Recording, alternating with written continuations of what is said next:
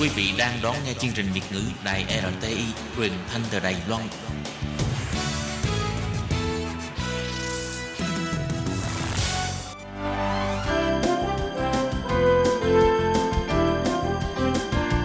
Xin mời quý vị và các bạn đến với chuyên mục Nhìn ra thế giới. Chuyên mục này gồm những nội dung liên quan đến quốc tế,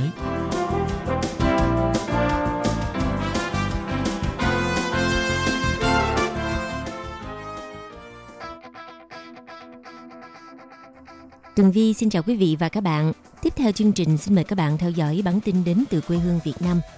Trước tiên là phần tin tóm lược. Trung Quốc đang xây dựng mạng lưới giám sát ở khu vực Biển Đông. Trung Quốc cho đề xuất 4 điểm thiết lập khung quan hệ giữa Mỹ và Trung Quốc. Bộ trưởng Quốc phòng Mỹ và Trung Quốc đã có cuộc điện đàm về quan hệ Đài Loan và khu vực Biển Đông – một kho chứa 2.750 tấn amoni nitrat tại cảng Beirut đã phát nổ vào ngày 4 tháng 8, tàn phá hơn một nửa thành phố, thiệt hại ước tính lên đến 5 tỷ USD. Sau đây xin mời quý vị cùng theo dõi nội dung chi tiết.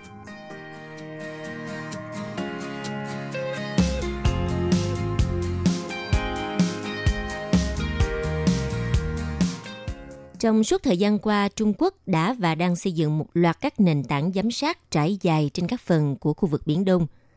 Một số được nói là nằm trong vùng biển của Trung Quốc, nhưng một số thiết bị đang trôi nổi trên vùng biển quốc tế. Trước động thái này, chuyên gia hàng hải Sutton viết trên tạp chí Forbes rằng điều này gây tranh cãi khi các thiết bị giám sát mang tính lưỡng dụng, có nghĩa là nó có thể được sử dụng cả trong lĩnh vực dân sự lẫn quân sự. Theo tác giả Sutton viết, mặc dù có vẻ bề ngoài là dân sự, nhưng đây có thể được xem là một phần trong các nỗ lực của Hải quân Trung Quốc nhằm kiểm soát Biển Đông. Thật không thực tế khi cho rằng các nỗ lực của Hải quân Trung Quốc không truy cập các dữ liệu này cho mục đích quân sự, và chúng có thể là một phần của mạng cảm biến lớn hơn nhiều. Hầu hết chúng không được nhìn thấy bên dưới các con sóng. Điều này củng cố lợi thế chiến lược của Trung Quốc so với các quốc gia khác trong khu vực – và có thể được sử dụng để mà theo dõi các động thái của Hải quân Mỹ. Còn theo nghiên cứu của sáng kiến minh bạch hàng hải châu Á AMTI thuộc Trung tâm Nghiên cứu Quốc tế và Chiến lược CSIS có trụ sở tại Mỹ, cho rằng các nền tảng giám sát là một phần những gì Trung Quốc gọi là mạng lưới thông tin biển xanh. Một số thông tin về chúng đã được tiết lộ tại triển lãm hàng hải và hàng không vũ trụ quốc tế Langkawi vào năm 2019 – các nền tảng này được trang bị một loạt cảm biến và thiết bị thông tin liên lạc. Chúng bao gồm các tháp cảm biến điện quang hồng ngoại, radio tần số cao, hầu hết có một vòng radar lớn, có thể là cảm biến chính. Các nền tảng không có người và hiếm khi cần bảo trì. Với các nền tảng này thì Trung Quốc được cho là đã tăng cường phạm vi phủ sóng radar trên khu vực Biển Đông.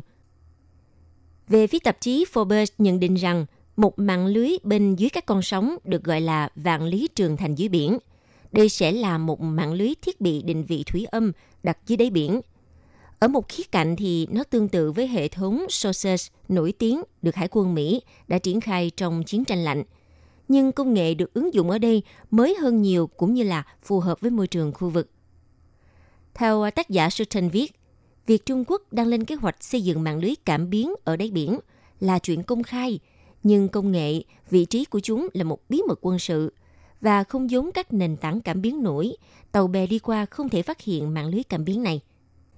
Theo ông Sutton nhận định, những năm gần đây Trung Quốc xây dựng các căn cứ không quân và trạm radar trên các rạn san hô mà họ chiếm đóng trái phép. Các tòa nhà trên đảo nhân tạo thu hút sự chú ý trên toàn thế giới. Các nền tảng giám sát thì không. Ngoài ra, một tài khoản Twitter Indo-Pacific News chuyên theo dõi các hoạt động của Trung Quốc trên biển cho rằng – Gần đây, Trung Quốc xây dựng lại các quy định vận tải biển, chỉ định khu vực đặt mạng lưới giám sát là vùng nước ven bờ. Theo Indo-Pacific News nhận định, cho dù các nền tảng giám sát có trực tiếp tham gia quá trình ra quyết định hay không đi nữa, thì chúng đều mang tính biểu tượng ở những vùng biển này. Còn theo tiến sĩ Colin Core là thành viên nghiên cứu tại trường nghiên cứu quốc tế Rajaratnam ở Singapore, tin rằng đó không chỉ là biểu tượng chính trị. Ông nói, khu vực này có nhiều địa điểm nhạy cảm. Hải Nam là một căn cứ quan trọng đối với kế hoạch của Hải quân Trung Quốc. Nó không chỉ là một trung tâm của lực lượng hải quân mà còn là công cụ răng đe hạt nhân trên biển của Trung Quốc. Những nền tảng giám sát mới được xây dựng trên một hòn đảo nhân tạo ngoài khơi ở bờ biển phía đông của khu vực Hải Nam, kết hợp với các đảo nhân tạo và vạn lý trường thành dưới biển. Chúng có thể cung cấp cho Trung Quốc một cơ sở hạ tầng để có thể kiểm soát khu vực, ngay cả trong vùng biển quốc tế. Theo AMTI, thì à, mạng lưới thông tin biển xanh được phát triển bởi Tập đoàn Công nghệ Điện tử Trung Quốc sẽ hỗ trợ thăm dò và kiểm soát môi trường hàng hải bằng công nghệ thông tin. Mạng này được xây dựng ở phía Bắc Biển Đông trong giai đoạn 2016 và 2019.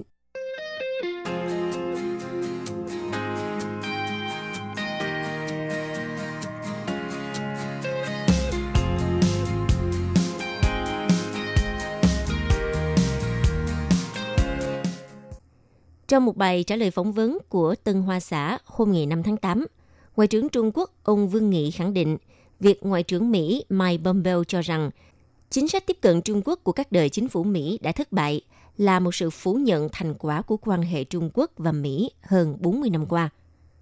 Ngoại trưởng Trung Quốc ông Vương Nghị nhấn mạnh, việc nói chính sách tiếp cận Trung Quốc đã thất bại nhằm mục đích tái diễn tư duy chiến tranh lạnh, hoàn toàn phủ nhận những thành quả mà hai nước đã có được trong hơn 40 năm qua.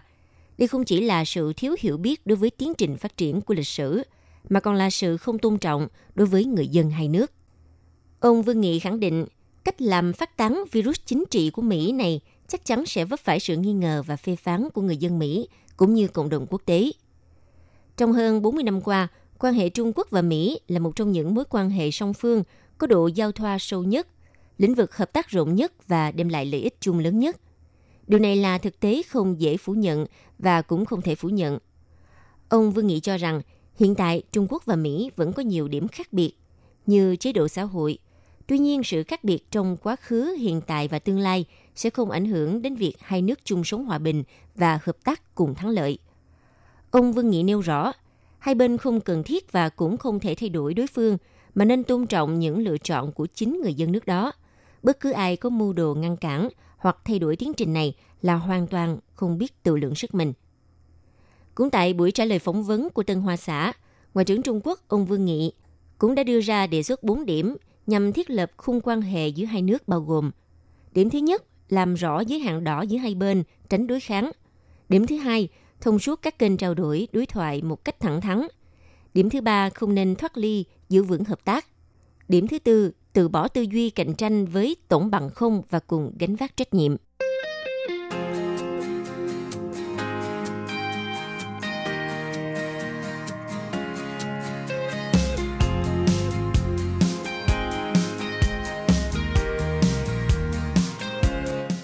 Vào hôm ngày 7 tháng 8, Bộ trưởng Quốc phòng Trung Quốc ông Ngụy Phượng Hòa và Bộ trưởng Quốc phòng Mỹ ông Mark Esper đã cảnh báo nhau trong một cuộc điện đàm về nguy cơ leo thang đối với vấn đề Đài Loan và Biển Đông.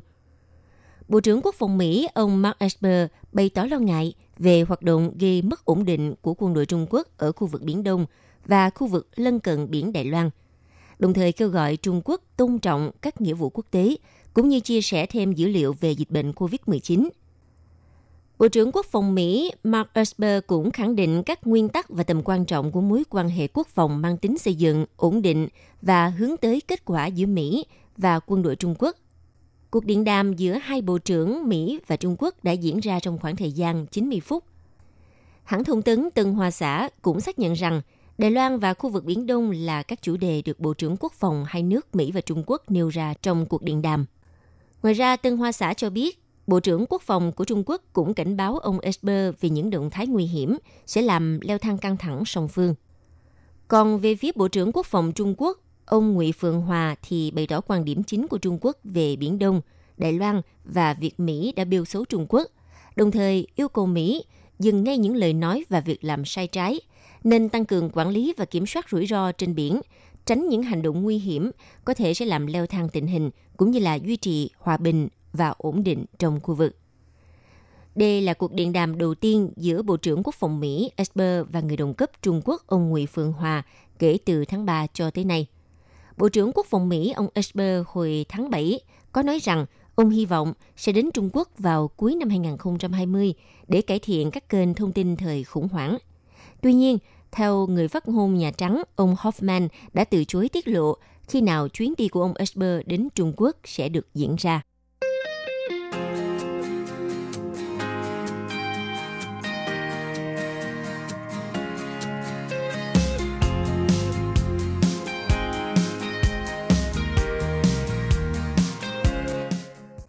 Vào hôm ngày 4 tháng 8, kho chứa 2.750 tấn ammoni nitrat tại cảng ở Beirut đã phát nổ. Vụ nổ này đã tàn phá một nửa thành phố, thiệt hại ước tính lên đến 5 tỷ USD. Bộ trưởng Y tế Lebanon thông báo số người thiệt mạng vì thảm họa tăng lên 113 người, ít nhất có 4.000 người bị thương và hàng chục và hàng chục người mất tích, cũng như những nỗ lực giải cứu đang tiếp tục diễn ra. Vào cùng ngày 4 tháng 8, nội các Lebanon đã ban bố tình trạng khẩn cấp kéo dài 2 tuần ở Beirut và trao quyền kiểm soát an ninh tại thủ đô cho quân đội. Bộ trưởng Thông tin ông Nama Abdel Samad hôm ngày 4 tháng 8 cũng thông báo quyết định tại Beirut. Ông cho biết nội các Lebanon yêu cầu quân đội quản thúc tại gia tất cả quan chức phụ trách lưu trữ hàng hóa và an ninh tại cảng Beirut từ năm 2014. Ông Samad nói, Chúng tôi kêu gọi lãnh đạo quân đội áp đặt quản thúc tại gia đối với tất cả những người có liên quan đến việc lưu trữ amoni nitrat. Và họ cũng chấp thuận giải ngân 100 tỷ bảng Lebanon, tương đương với 66 triệu USD để đối phó với khủng hoảng. Như vậy, số ammoni nitrat được cho là nguyên nhân dẫn đến vụ nổ ở Beirut được một con tàu chuyên chở từ Georgia trên đường tới Mozambique trước khi bị bắt giữ. Thực ra thì một loạt sự kiện dẫn tới vụ nổ thảm khốc hôm ngày 4 tháng 8 ở Beirut dường như bắt đầu vào cuối năm 2013, khi mà những sự cố kỹ thuật đã buộc một con tàu chở hàng treo cờ của Moldova có tên là Rosut phải dừng lại đột xuất tại cảng của thành phố thủ đô Lebanon. Theo hồ sơ vận tải cho thấy, con tàu Rosut bắt đầu chuyến hành trình định mệnh từ cảng Batumi của Georgia trên bờ biển đen từ ngày 23 tháng 9 năm 2013. Ban đầu thì điểm đến con tàu chở hàng này là Mozambique ở châu Phi. Tuy nhiên, con tàu chỉ đi được tới Beirut trước khi bị tạm giữ vào ngày 21 tháng 11 năm 2013. Nhà chức trách Lebanon tại cảng Beirut đã bị sốc khi kiểm tra con tàu. Tàu thương mại Rosut khi đó không chỉ ở trong tình trạng xuống cấp tồi tệ và không thích hợp để đi biển, mà thậm chí nó còn mang theo tới 2.750 tấn ammoni nitrat trong khoang chở hàng. Ammoni nitrat là loại hóa chất chủ yếu để dùng trong sản xuất phân bón. Tuy nhiên, loại hóa chất này có thể sẽ trở thành chất gây nổ cực mạnh khi trộn với dầu mỏ. Theo băng ghi hình hiện trường vụ nổ ở Beirut cho thấy, một đám lửa đã bốc lên ở nhà kho của cảng, ngay trước khi vụ nổ xảy ra, và tạo ra một đám khói hình nấm màu da cam bay cao lên bầu trời. Người đứng tên sở hữu chiếc tàu Hoshut là Igor Gerchuskin. Đây là một người gốc Nga. Địa chỉ cư trú cuối cùng của ông Gerchuskin đăng ký ở nước Cộng hòa Cyprus. Ông này đã không trả lời điện thoại khi phóng viên liên hệ tới ông trong ngày 5 tháng 8 và trang cá nhân của người đàn ông trên LinkedIn cũng đã bị xóa. Hiện tại, phía nhà chức trách Beirut sẽ tiếp tục điều tra những nguyên nhân liên quan tới vụ nổ.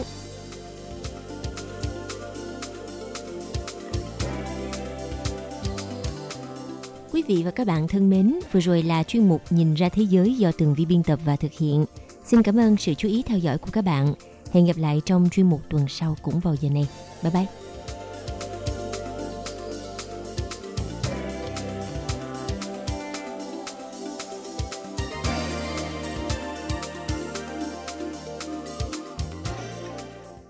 Quý vị và các bạn thân mến, sau đây là email của Ban Việt ngữ ctv a rti org tvk Hộp thư truyền thống của Ban Việt ngữ Việt Nam Miss PO Box 123 gạch ngang 199 Taipei 11199 Còn thính giả ở Việt Nam xin gửi đến hộp thư số 104 Hà Nội, Việt Nam.